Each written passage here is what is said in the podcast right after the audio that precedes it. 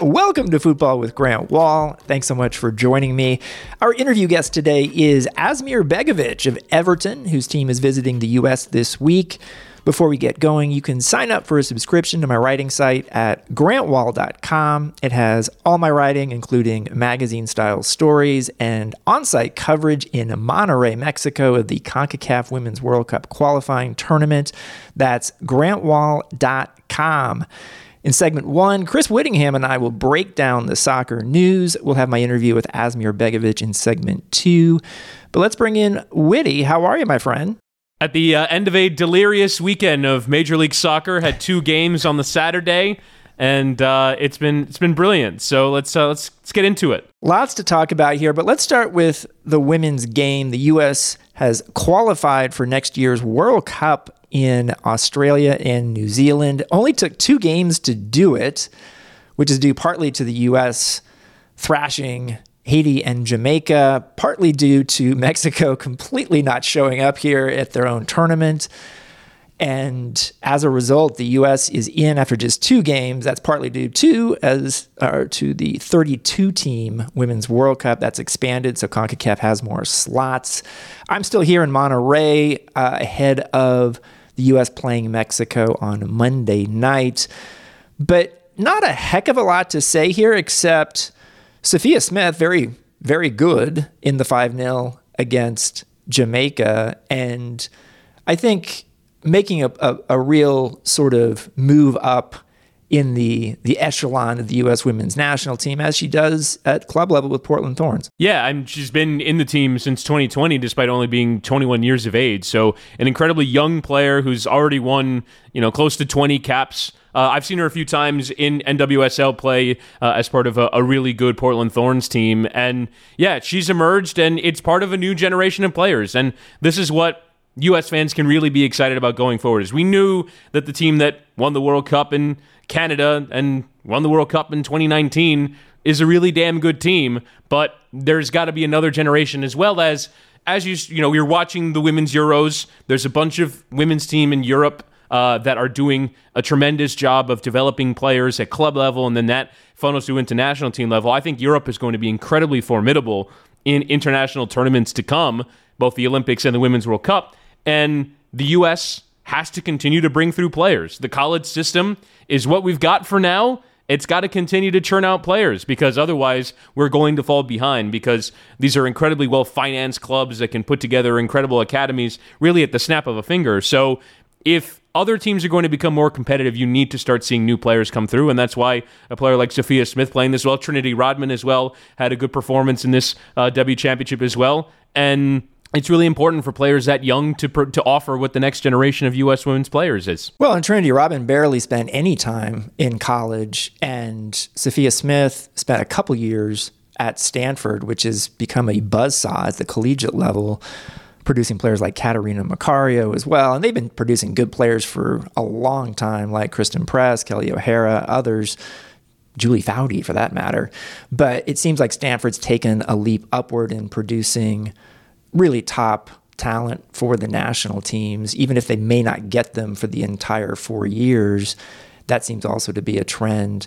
But I wanted to get your sense of a quote to me from Alex Morgan the other day for the story I wrote for my site, where Morgan's in a great run of form. And she said it was actually, she considers it the best form of her career when you combine what she's doing in the NWSL with San Diego and what she's doing with the national team. But on this topic of has Europe, have European players passed the US by? she thought it was, quote, ridiculous to this notion that when you look at the top 50 players in the world list on ESPN and there's only six Americans on it and just one in the top 10 or the most recent Guardian top 100 list where there are only three US players in the top 50, none in the top 19, by the way. You know, Morgan wanted to remind everyone we've won the last two World Cups which I think is a legitimate point. And I do think when you're talking about these lists, it's a little harder for the US because so many of the US players, and Morgan pointed this out, are playing in the United States not playing at the European club level, not playing in Champions League. A couple are, like Lindsey Horan and Macario. But uh, I do buy a little bit into her sort of like, what's this about? This is kind of ridiculous. Well, I, think there's a couple of things at play here. One, I think this only for me further highlights the need for a some kind of NWSL Champions League joint tournament or some kind of Club World Cup at the women's level. I think that would be an incredible tournament to see just how different the standard is between NWSL teams and UEFA Champions League sides that compete at the back end of those tournaments because I think that would really show kind of what the level is between those two entities. But also, I think it does go to show a bit that the U.S. women's player has to perform at a very high level at club level, game in and game out. Because if we're measuring performance game in and game out, I do think that there are European based players that are doing more. Now, in, some ways, you know, the NWSL is a league that's based off of parity, and it doesn't seem like most uh, women's European leagues, uh, you know, Barcelona basically win every game 5 0. Uh, you know, the uh, English WSL is really a top three, and when other teams get results, those are surprises. Whereas there are no real dominant teams in the NWSL uh, really since Paul Riley left North Carolina Courage, obviously for the better. But I do think that you look at uh, the the way in which um, the the U.S. women's player performs at club level, there is always that emphasis on the national team. There is always the emphasis on being ready for World Cups, being ready for Olympics. And Alex Morgan, if you look at her goal output year in year out, it's not really of the level of maybe some of the bigger players. And that's not because she's a worse player. It's just because she's prioritizing other things or it has runs of fitness issues. But either way, the focus is always about the national team. And I think to regain that standing, if you care about it, uh, it would have to be performing like she is now this season for San Diego Wave. It is interesting because we have seen U.S. women's players go to European clubs and you know, like not start even. So like Tobin Heath was not starting for much of her time at Arsenal.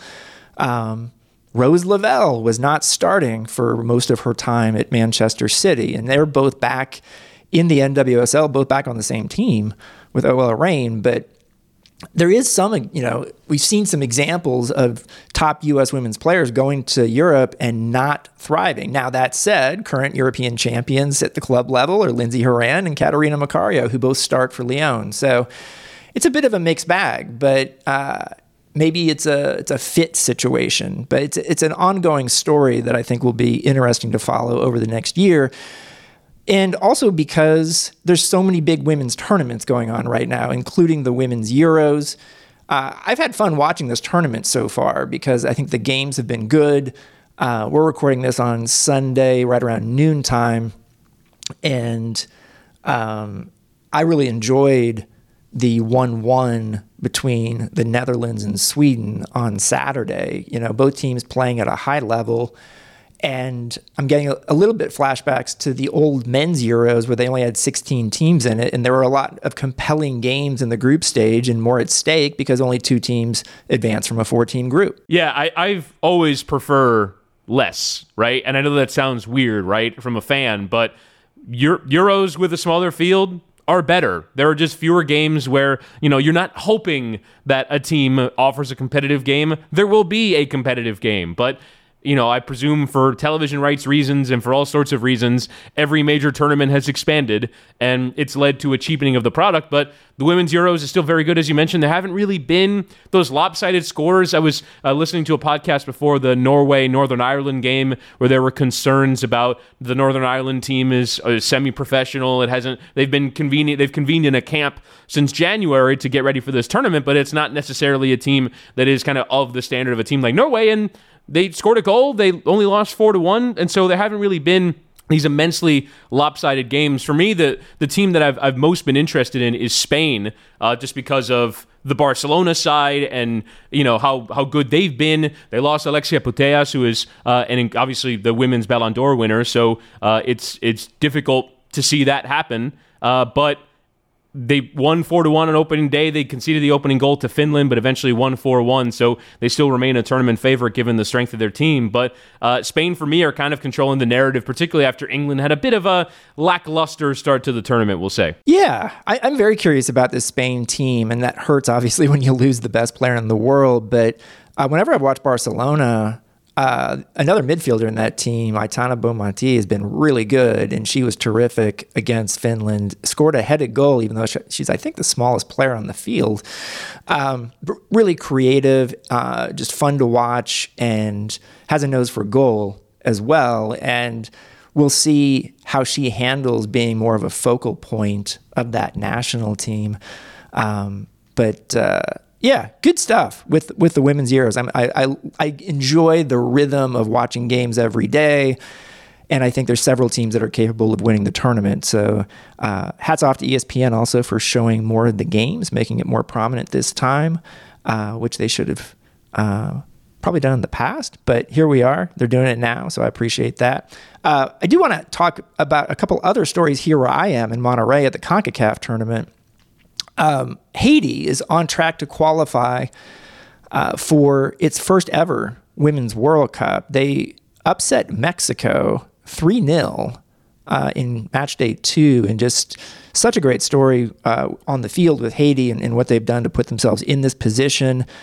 Uh, they uh, also played the U.S. harder than, than most people expected, but now on Monday, if they can get a tie against Jamaica, Haiti will qualify automatically for the World Cup. And even if they lose, they're going to be likely in a position to play for the playoff um, to get there. So uh, maybe we're finally starting to see some non traditional teams, women's teams in CONCACAF up their game. It's fundamental. It's fundamental for the growth of the sport around the world that it's not the same teams every time. I actually feel that I feel similarly on the men's side uh, when you know the U.S struggles at times with, you know, they don't score a goal against Grenada inside of 60 seconds, and so everything has gone to hell. Like, I do kind of want to envision a world in which every team in CONCACAF can offer the U.S. and Mexico a game. And it's obviously very much the same on the women's side because you know, sometimes there are complaints, oh, you don't grow unless you go to Europe and, and play big teams. You don't go and play the best teams in the world.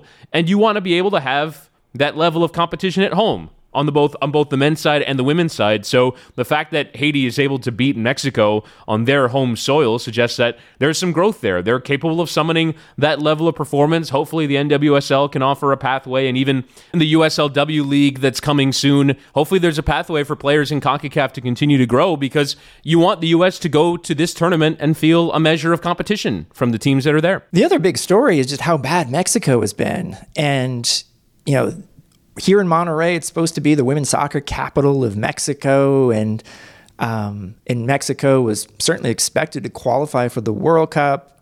It's been expanded to 32 teams. There's four spots now, uh, plus the playoff ones from CONCACAF. So, absolutely stunning to see Mexico lose at home, first to Jamaica, then to Haiti. Now they're going to play the U.S. I don't think the U.S. is going to take pity on them. And I could see this being yet another loss on Monday night for Mexico, which would mean they would be zero points and out uh, and not make the World Cup, not make the Olympics. And just that would be like a, an absolutely crushing situation for a country that we had talked about as getting better in the women's game. Yeah, I mean Liga MX Femenil is growing. They're getting big crowds in. It seems like their their clubs are taking the women's game more seriously, which is great. Uh, they have those national training centers, but I think what will probably happen in the aftermath of if Mexico failed to do anything in this tournament would be a real inquest about what's going on at the FMF right now and what's going on in an overall level in Mexican football because if you think of the losses that the Mexican national team has taken, they have not performed well in World Cup qualifying. They've lost to the U.S. in two tournament finals. Um, this on the women's side, even in the club game on the men's side, uh, finally losing the CONCACAF Champions League. There's been a drop in level in Mexican football across the board, and I think it's going to lead to bigger questions in as it relates to this women's national team, it's probably a false dawn. We probably got a little bit too ahead of ourselves. We saw some crowds. We saw a raised standard of play at club level. And so you assume that that growth is going to happen quickly. But uh, clearly it's on a longer arc. And maybe there are issues at federation level that things have to get solved. Yeah, I mean, clear issues there. The under 20 men's team for, for Mexico failed to qualify recently for the Olympics or the under 20 World Cup. I will say this sort of double jeopardy situation in, in this tournament, the women's tournament, and that under 20 tournament, where you're qualifying in the same tournament for the Olympics and another global tournament, U20 World Cup or Women's World Cup. It's a little unfair, I think, that if you're Mexico and you go out on penalties, by the way, against Guatemala, so they didn't even lose in the run of play. And as a result of that penalties loss, Mexico is not going to the Olympics on the men's side. Mexico is not going to the Under 20 World Cup on, on uh, the men's side. And I think that's a huge punishment for for losing on penalties once. But that's where we are. I, I, I found out, talked to some people at CONCACAF, and basically um, they f- felt like, given the calendar that's out there, having these single tournaments that qualify you for multiple global tournaments is something that they kind of needed to do or it was better to do. So, not sure if you're a Mexico fan, you feel that way right now, but I thought that was interesting. Um, I do want to flip to MLS because this was a big weekend for MLS. We had talked about it uh, in the last podcast, rivalry week. So lots of games uh, with rivalry uh, implications. And also, you've got some of the new transfers, name transfers coming into the league, making their debuts. So this weekend has been pretty entertaining. And I think that started uh, in many, well, We'll talk about LAFC LA later uh, here, but Portland 3, Seattle nil in Seattle. Pretty crazy result. Yeah, especially when you consider how Seattle tried to turn that into a massive landmark day in the history of their club by unveiling the CONCACAF Champions League banner and putting the gold badge on their shirt. This is the day that Seattle really proves themselves as the biggest club in the United States, and they are, and to, to, in in some respects. Uh, but then they lost at home to their rival, and in a fashion in which you know the first goal comes from just a simple counter attack. Portland getting forward. It's a great ball from Eryk Williamson to kind of lead the attack, and a great finish on the back post from a good ball from Sebastian uh, Blanco by uh, Niezgoda of Portland, and then. Uh, in the second half, there's a second yellow card. Jackson Ragen picking up two in very quick succession when you consider it was late in the first half, early in the second, and then Portland just runs away with the game. And it kind of leaves you wondering, you know, is Portland now going to use this as a springboard towards the end of their season? And is it going to be completely uh, clean sailing for Seattle just because they do have a couple of key injuries in the center of midfield in Joao Paulo and now Obed Vargas, who picked it up uh, in the under 20 world, uh, the under 20 championships in CONCACAF they kind of need another midfield player right now. It's not, uh, you know, completely their roster is locked in and and everything is fine now. They probably have a little bit of work to do to solidify that central midfield. Yeah, I think we all sort of assumed that Seattle, once they were focused entirely on the MLS league season, would vault up the standings very quickly, and to some extent they have. You know, they've been back in playoff contention, but every once in a while they have these aberration games where it sort of falls apart. And maybe that's just the nature of MLS and the chaos that we often see in this league.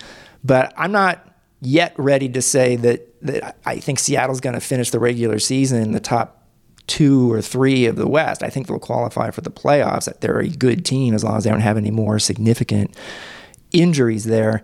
Um, Cucho Hernandez makes his debut, one of these new uh, transfers coming into the league for Columbus and scores the winning goal. Tremendous comeback for the crew to win 3 2 at Chicago and increase the misery in Chicago. Um, nice debut, Cucho. Yeah. Yeah, and he came on at 2 0 down, and then Derrick Etienne Jr. got a pair of goals. And I'm following that game during a lightning delay in Orlando City and Inter Miami. And it's like, wait, Columbus is really going to do this. And then it's very rare where the narrative pays off in quite that way. Where Columbus were a team that have really struggled at times. They were fairly languid to watch. Uh, they just needed someone to play up top. Gyasi Zardes uh, clearly had a you know falling out, or Caleb Porter just decided want to move on. Thought Miguel Berry was the answer. He wasn't the answer, and as a result, they've gone a half a season without really having dynamic attacking options. And then Cucho Hernandez comes in and, you know, first go, scores the winning goal to complete a 2 0 comeback. And now Columbus is a point off the playoffs with games in hand, uh, games in hand on the team above them. And Chicago Fire, who could have used a home win, are now rock bottom of the Eastern Conference again on 17 points. If they won the game, they'd only be six points behind Cincinnati. It's just the nature of the league. You're never really that far away from contending, but that's a really tough loss for the Fire to take. And uh, for Cucho Hernandez in Columbus, probably uh, the beginning of a run uh, to get them going into the playoff places. Well, it is interesting. Columbus has a positive goal differential on the season and is below many teams that have negative goal differences for the season, which is always sort of a suggestion that a team in Columbus's situation could move up the standings and might finally start getting results to match what they're doing. But we'll we'll see about that. And then Hector Herrera makes his debut coming on for Houston in a pretty wild game, 2 2 against Dallas. And maybe at least the suggestion that the fan base in Houston might be waking up. Yeah, there was a good crowd on hand at the at the PNC Stadium for that game. They have uh, a rivalry match, uh, match on Tuesday away in Austin, so uh, that'll be a really fun game to watch. Actually, be calling that game uh, for Univision, so I'm really excited for that. But yeah, Houston are a team that I actually think have started to lay down some foundations even before Herrera arrived. If you look at, they made their most expensive signing in club history in uh, Sebastian Ferreira, Paraguayan center forward, uh, who came into the team and has scored some goals, has looked pretty solid. This is a team that is ready to, I think, take a step forward now. Um, they've, they've got some pieces in. Herrera probably fills a huge hole in the center of midfield. They're still probably relying a bit too much on Darwin Quintero at his age to really provide some creative inspiration. Hopefully, Herrera can help with that. But I think it's a team that's coming along. Probably needs another year and another transfer window of being able to get players in that are difference makers. But yeah, I think it's a good sign and getting that late. I think it's the latest ever equalizer in the history of Major League Soccer. 101st minute from Teenage Hadebe uh, to to get a point at home against Dallas was a really solid result. Do you think Teenage Hadebe, like when he's in his 60s, will still be asking people to call him Teenage? uh, I I believe that that is his given name, so I don't think he has much of a choice just wondering there. That's an awesome name. And I, I, think also, you know, one of the big games of the weekend in MLS, and there were actually some very interesting games. Austin winning 3 0 at Atlanta, and Josef Martinez sort of going off after the game. Jozy Altidore. Uh, sort of like refusing to warm up and come and and, and an issue there clearly uh, in New England with Jozy Altidore not being happy. Um, but LAFC with Gareth Bale in attendance, not playing, but there at least, uh, beats LA Galaxy 3 2 in a pretty wild, chaotic game uh, with a great uh, atmosphere at it. And you do start to feel like LAFC is is getting it going and, and may even take this to a higher level than they've already done this season. It's really cool. Uh, for me, I think they are the gold standard club in MLS at this point. Uh, when you look at how consistently they've achieved results, uh, how they build out a solid team and fill it with stars. This is the model now where, you know, even without Chiellini or Bale playing, they still have an incredibly strong team. They're 18 or 19 deep as well, which is not always the case uh, for for MLS teams. And Jose Cifuentes, young Ecuadorian, who's been a tremendous player, might get some buzz to eventually make that move, gets a brace. Cristian Arango, who's been at times deemed surplus to requirements, given they want to go for a DP center forward, says, I I think I can offer something to this team with a great finish for LAFC's third. They have these spurts where they look absolutely imperious, and it's all under a first year manager in Steve Cherundolo, who didn't have a proven track record as a first team coach, and now have to say they're the favorites to win the supporter shield. And what a season they have had so far. And that's before they unveil Gareth Bale. It's a great crowd on hand at LAFC. He leads the the 32-52 in the chance after the game, which are great scenes. And they still have more fun to come. Uh, even with where they are right now, which is at about two points per game in the Western Conference. One of my favorite moments of the weekend was LAFC's Twitter posting Gareth Bale speaking Spanish, oh. and not terribly, by the way, as a as a jab, I would guess, to the Spanish media who relentlessly criticized Bale for not speaking in Spanish when he was living in Spain. And oh, he actually can speak a little Spanish. that was wonderful. That was wonderful. I mean, you could tell that Bale is probably not too thrilled with how things went at Real Madrid, and he's going to have a nice time here in LA. So, very much looking forward to that. And, and let's stay at LAFC Stadium, where the bank sold out on Saturday night for the NWSL showdown between Angel City and San Diego, uh, the Chan Classico, as it's being called. Hmm. Two expansion teams that have done extremely well this season, and Angel City, down a man, gets the winner late from Claire Emslie, wins two to one over San Diego, and atmosphere was amazing. And they don't even have all their best players, you know, with the Concacaf Women's Tournament going on. But the it just felt like a big time game. Before I uh, I praise Angel City and the environment, I do want to say the NWSL should take a break. Like I, I don't I don't know why they're playing games right now. There are three major international tournaments going on in the women's game. True. Like they they should not be playing right now. However, since they are and they put a rivalry match on, it was great to watch. And I think it's really cool that I, I imagine there was probably some trepidation about putting an NWSL team in LA just because if you don't get it right the first time, it can, you know, very quickly become anonymous. And you don't want to have a crack in, in Los Angeles and not get it right and man, have they gotten it right. And Banc of California Stadium, for me, seems to be a place where we talked about this a few weeks ago when I said that LAFC got an environment in on a Wednesday night.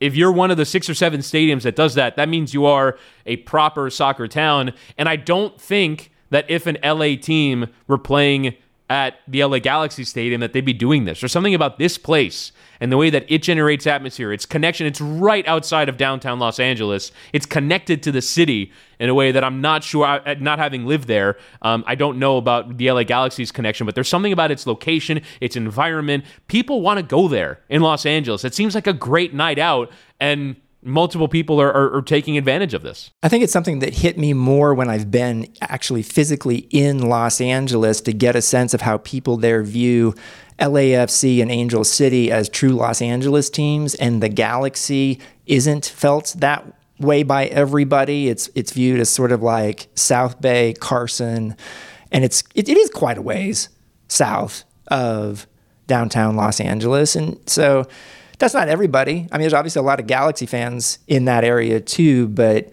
uh, it doesn't feel the same sort of the feeling about the Galaxy that you see toward LAFC um, and, and toward Angel City. So huge credit to that ownership group for getting things right in you know at Angel City, and, and that was just a really cool atmosphere, the whole thing.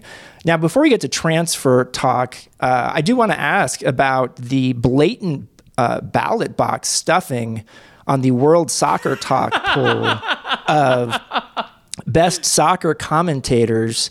And you're on this list, Chris, with some real heavyweights in the sport globally. And I, from what I can gather, the the Le Show Army has stuffed the ballot box, and you are well on top of this extremely scientific polls uh, poll that World Soccer Talk is doing. Yeah, uh, there are many people on that list who I don't even deserve to be on the list with. Never mind above by several thousand votes. Uh, if if it if I guess how I sleep at night is I didn't ask for any of this, as Stugotz like to say on our show. Uh, I did not. I never encourage people people found it. I was I thought about it. I was like, hey, let me chuck my name out there. But no, I, I decided not to. And uh, a few enterprising fans of the show, to whom I am very much indebted and appreciative, have uh, have voted me towards the top of this thing. So uh, it's nice, even though, as you say, it's not terribly scientific. Are, are you telling me that maybe the World Soccer Talk poll, the audience for that, is not maybe the most representative? no. people in the United States. no, uh, unfortunately not. Although I'll take the victory. I don't care. Oh shoot! Uh, so Raheem Sterling yeah. um, is in here we go mode. Credit to Fabrizio Romano uh, to join Chelsea from Manchester City. And it sounds like he's going to be out in LA with Chelsea this week, which is already congregating out there. And I'm trying to figure out how I should feel about this. Um, you know, we'd heard stuff over the last couple years that Raheem Sterling might move from Manchester City. I think he's been pretty good there. Um, and so I'm curious to see how it goes for him at Chelsea. But like, th- sometimes you see these moves and you're like, what's the sort of reason for it? Like, it, it didn't seem like on the field, Raheem Sterling wasn't performing. Like, are there other reasons he was unhappy at Man City? Um, we don't know. I, I do wonder if a player like Raheem Sterling doesn't view himself as part of a rotation. He sort of is the rotation.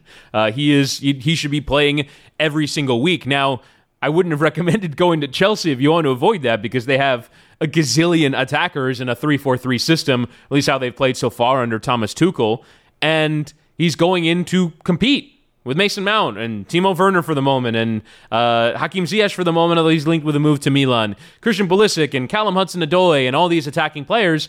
Um, for me, what it suggests is, is that Raheem Sterling was at Manchester City for a very long time. Um, not yeah, not everyone wants to play for Pep Guardiola all the time, having all that demanded of you all the time. Although it's not like going to Thomas Tuchel, you're getting a much lighter ride. But sometimes you just want a different challenge. You want something different in your life, and I completely get it for him because uh, he's been in Man City for a long time, and now he wants to try life at Chelsea and we'll see if he connects. He's now he'll now have played for three of England's uh, biggest clubs, and he'll have that kind of extra experience now playing in London and all of that. But uh, my my presumption would be is that Thomas Tuchel probably really wants him because that appears to be the Chelsea uh, thought at the moment is let's just get whoever Thomas Tuchel wants and we'll see how he fits into his system now. Presumably, can play as a false nine, can play as a winger. Obviously, he has so much positional versatility to him now that he's played under Pep for so long. But presumably, just wanted to try something new, and I kind of understand that. Yeah, I mean, it has become increasingly clear over the last several days that Ziyech is somebody who is going to likely leave. Uh, you mentioned Milan. Um, and I wonder, you know, for Christian Pulisic, what that means. I think more and more, I just feel like Pulisic's going to be a Chelsea player and continue to be one this season. I, I, agree. I think I think he'll probably stay there and he'll get his chances again. That's a, a front three that changes a lot, and so Pulisic will have moments where he'll start, he'll be on the bench, he'll start, he'll be on the bench, and that honestly might not be the worst thing in terms of if you're ramping up to a World Cup. That's really our biggest concern as U.S. fans at the moment. If you're ramping up to a World Cup, you want to get some minutes, you want to get out on the field, but it's not imperative that you play in every single game and then you get to the World Cup and you're a little bit tired as we're squeezing games into a very small window. That might be an ideal situation for Christian Pulisic heading to Qatar. And then after that, uh, really the club situations for a lot of players will change because there is no international tournament that's on the immediate forefront of everyone's mind. And maybe Christian Pulisic has a different idea heading into 2023. But I think for the moment, this situation probably does work for him. It's just interesting this phenomenon during the transfer market of when oh, maybe that guy might leave goes to, oh, this is happening. Mm-hmm. So with Tyler Adams in Leeds, it went from, oh, Adams isn't particularly happy at, at Leipzig under the new coach. He'd be open to it. To then suddenly there are reports like, oh, this is happening. Yeah. and it's always just really interesting how it goes from one to the other because it doesn't always go from one to the other. And what's the trigger that happened there? Like, my sense was that with Tyler Adams, there was something that was communicated, decided by Tedesco, the Leipzig coach, where he said to Leipzig bosses, I don't need him. Yeah. And that's when things really got set into motion. And also because the transfer fee for Tyler Adams is a bit lower than maybe I might have expected and lower than the Brendan Aaronson transfer that Leeds paid for him is a little interesting, I think. And I realize they're different types of players, but um, I, I, do think it certainly seemed like this was connected to Tedesco communicating something, and suddenly Leipzig being much more willing to make the sale, even at a potentially lower price than they might have originally thought. But I don't know. I, I just find that whole process kind of fascinating. And some of the like, I loved some of the Twitter stuff I was seeing from insiders over in in Europe saying. Tyler Adams has spoken to Jesse Marsch as if it's some momentous thing. Tyler Adams and Jesse Marsch speak all the time. They're extremely close. They have been since Tyler was 15. They're always exchanging text messages. So it's not like there was some big conversation between the two of them, which is just hilarious when I see some of this stuff. Yeah. And it, it seems like Jesse Marsch will try and take Tyler Adams with him wherever he goes in his career. no matter what his next stop is, his first call, hey, Tyler, you want to come? Because uh, I can use you. And that's what's happened here. And like you said, it's constant communication. For me, it seems like the, the two landmark moments in those contract or transfer negotiations are number one, did the coach say he's no longer part of my plans? And number two, did the player say he's not going to sign a contract extension? That's when transfers happen. It would appear somewhere in that intersection. Yeah, no, it's just interesting how that whole thing works and how different it is from sort of the traditional American pro sports where players get traded all the time for, you know, and they have no role in it. They often don't want it and they're surprised by it. And that just doesn't happen in soccer. Like the player has to want to make the move almost always. And so with like Todd Boehly coming into Chelsea, it was kind of funny for me to hear because he's a Dodgers owner as well. He sort of wanted to explore trades more than we typically see in European soccer, which is is interesting. I don't know how serious that that is, but I've also seen some things recently here that they're at Chelsea still considering Sergiño Dest. So that would be something to keep an eye on. But again, that's that hasn't passed that threshold yet from oh that could be interesting to oh this looks like it's happening now. Yeah, and Chelsea certainly at the moment are in much greater need for defenders than they are for attackers. That's why I found the protracted Sterling thing, their links with Cristiano Ronaldo, doesn't really make that much sense when you've lost Antonio Rudiger to Real Madrid, Andreas Christensen to Barcelona, and really right now your center back hopes are kind of pinned on 37 year old Thiago Silva. They need defenders, and now. Yeah, most definitely. So, very good discussion, my friend. Thanks as always. Thanks, Grant. Now, here's my interview with Asmir Begovic. Our guest now is goalkeeper Asmir Begovic, who's visiting the United States this summer with Everton as the club takes on Arsenal in Baltimore on July 16th and Minnesota United on July 20th in St. Paul. Asmir, it's great to talk to you. Thanks for coming on the show.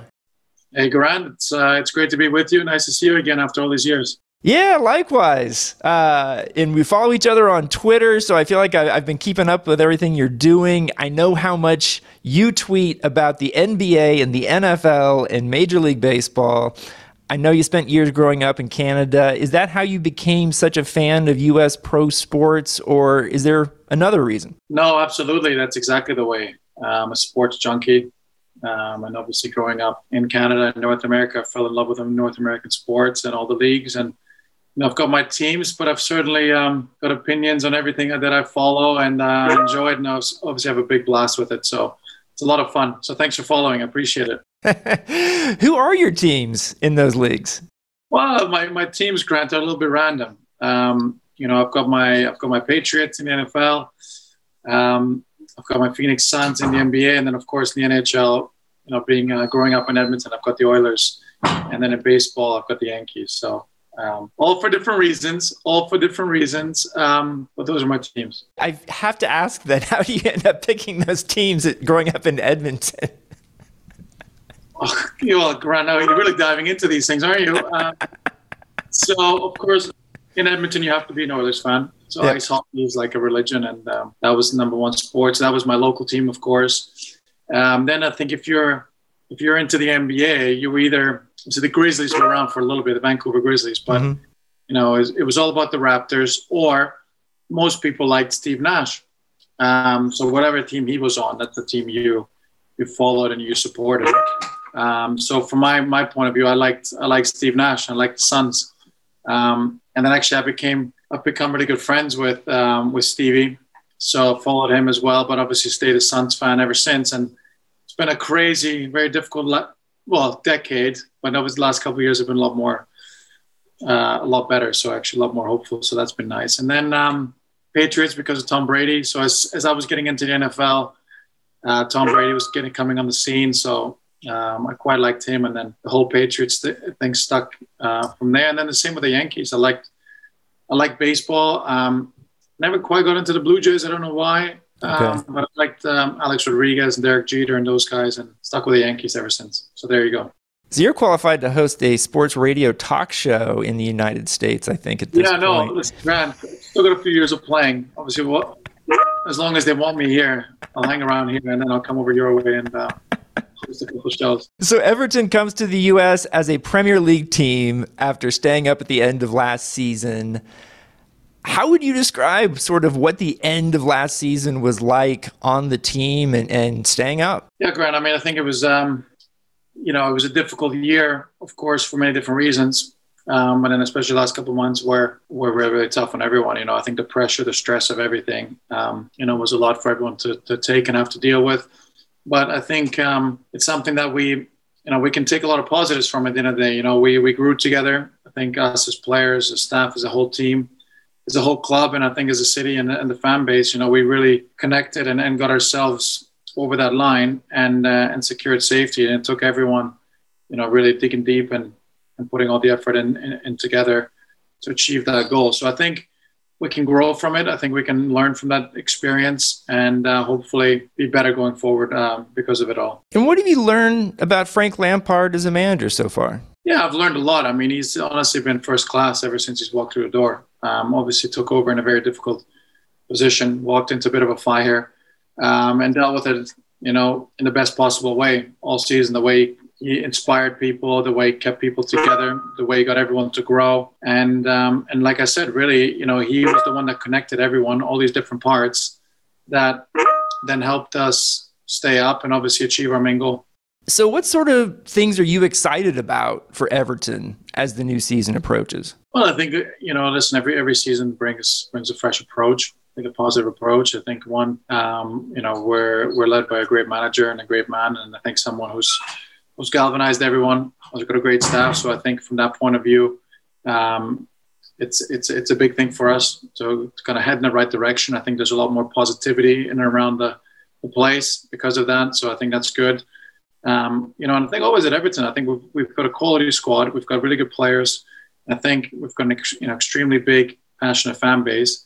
So I think all these things can can always make you feel really positive and head into any season um, looking forward to it rather than obviously dreading anything. So I think we've got all the ingredients to have it to have a good season, a much better season, and, and hopefully a little bit of luck along the way will go a long, long way as well. So um, I think all those things considered, we should be um, you know, looking at things in a positive way. And you're obviously a veteran. Uh, you've been around a lot of years in this sport. Another preseason starts. How do you approach the preseason? Veteran, Grant. I like you put that. Yeah, don't tell anyone. um, no, I approach it as other, you know, as most other years. You know, it's funny. Like, of course, the years the years go by, and you know, next thing you know, I'm heading into year eight, year 18, being a professional, which is pretty crazy. So um, I approach it like all other ones. I'm excited as ever. Um, I love to work. I love to to push myself, um, grind it out, and all that kind of stuff. So um, I approach it as anything, just as excited as I've been any year. My passion for the game and you know the work every day, because I think that's the most important. I think that if you're willing to work every day, push yourself every day, and try and get better and learn every day, then I think that goes a long way. And I think if you if, if you're dreading going into training you, you know, and you don't enjoy that part, and of course you're going to make it more difficult. So I'm enjoying it. Preseason's you know difficult as always. It's always it's always a grind, always a long slog, but um, you know I'm really looking forward to the work, and I've enjoyed the work so far. Has the Premier League changed in your experience in any ways over your career? Because you've been around it a long time now, and I can remember even in the 90s, late 90s, going to see my first Premier League games and in those days it was unusual to have many sort of international cosmopolitan teams and now it's like the most international league in the world it seems like. Do you have any sense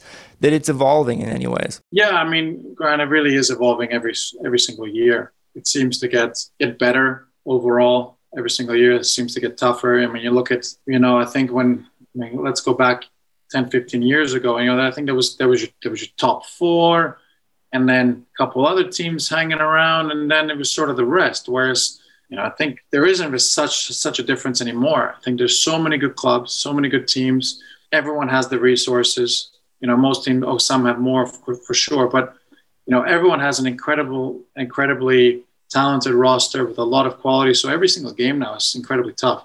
You know, I think before you'd always look at a couple games where you really fancy yourself, but now you know every single game you have to treat incredibly serious and and that's that's the evolution, that's the growth of the Premier League. I mean, the quality of players all around to every team. I think the quality of the product, the stadiums, the pitches, I mean, just everything every year seems to go in, in, a, in, a, in, the right direction and growing in the, in the right way all the time. You've had some interesting stops in recent years. Yeah, you were also at Milan, um, you know, which just won the title this past season. Uh, you're in Azerbaijan even for a little while. I, what what sort of led to to those moves and and then coming back to England? Yeah, I mean, in football, it's it can be very unpredictable and things change in a in a, in, in, blink of in the blink of an eye, really. So um, I guess I'll go back.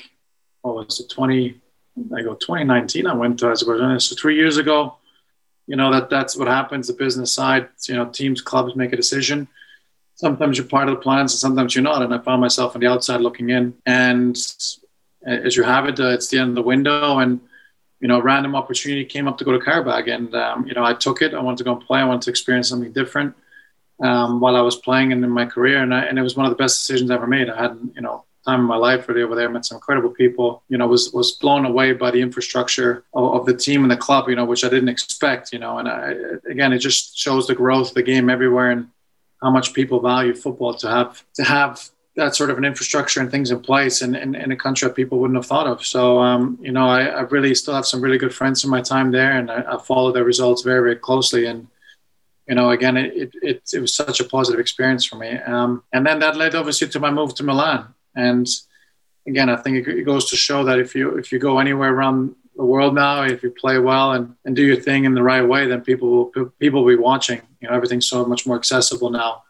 And that was that was again just another amazing experience. I mean, to be at a club like that, of that stature, I really haven't seen many many like it. And you know, obviously had some really good teammates again, made some friends. Um, we had a great run. I think it was sort of the the start with the new era of the Paolo Maldinis, Ricky Massaras, one of Boban at that time coming in. Mm-hmm. They wanted to bring in certain types of people and players to start that rebuild, shall we say, of the of the club. And obviously that that now has finally led to them winning the Scudetto, which is, you know, which is where AC Milan need to be. They need to be competing for those trophies every single year, and uh, it was fantastic to see. And then, then you know, you go back to Bournemouth. Bournemouth. Um, then I'm back in the plans. You know, they're happy for me to be be there, and obviously I'm happy to be there. And obviously we have, have a good season, and then another great opportunity to come and join a club like Everton comes around. So in football, you can never look too far ahead.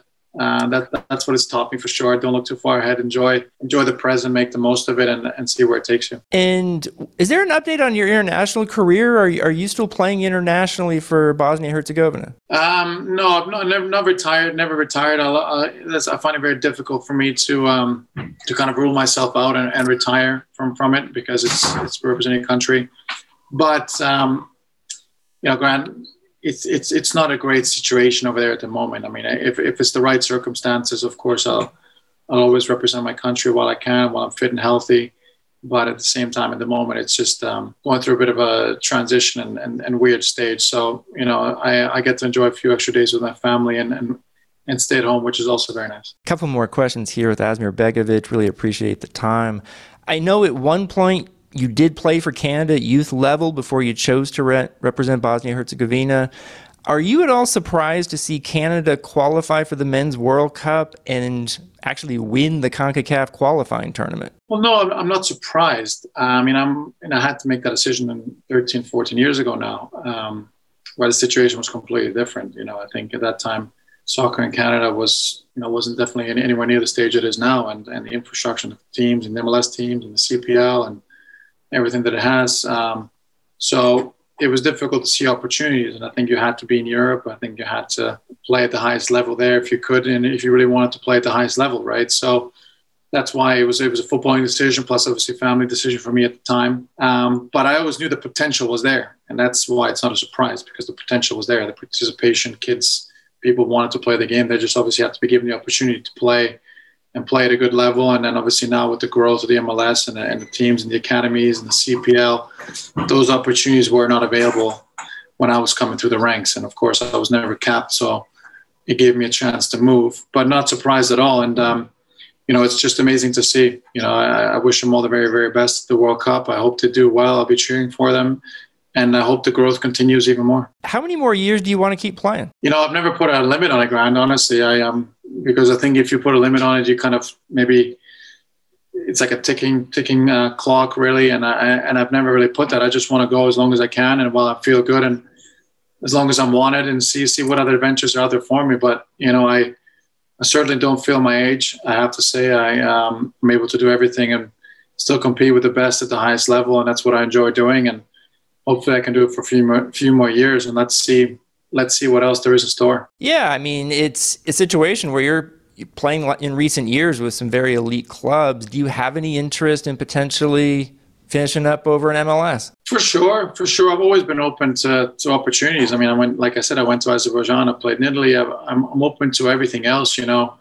um, never rule anything out in this game. That's that's what I would say. Um, but if the right opportunity comes comes around, for sure, why not? I mean, you know, I guess at this stage, the difference probably from from five to ten years ago is that, you know, I've got a family, I've got kids and stuff like that. So it's not a decision that I can just take on on my behalf. You know, I think it's it's a collective decision. So we'll wait and see. I've got a year here at Everton. I'm I'm looking forward to the season and helping this team and this club in any way I, I can. Obviously, looking forward to a preseason trip over to America and, and, you know getting ourselves ready for for the season ahead and, and and obviously a difficult season, a tough season, which the Premier League's always going to be. But you know what happens after that, I I don't know. I don't know. Like I said, it, things can change very very quickly in football. Um, you know, obviously, if you of anyone looking for a goalkeeper in the future, Graham, make sure you you uh, put my name in. But um, we'll wait and see. We'll wait and see. Right, like I said, I'm enjoying it here. I'm in a great club with some great people, and uh, focused on the present. And obviously, we'll see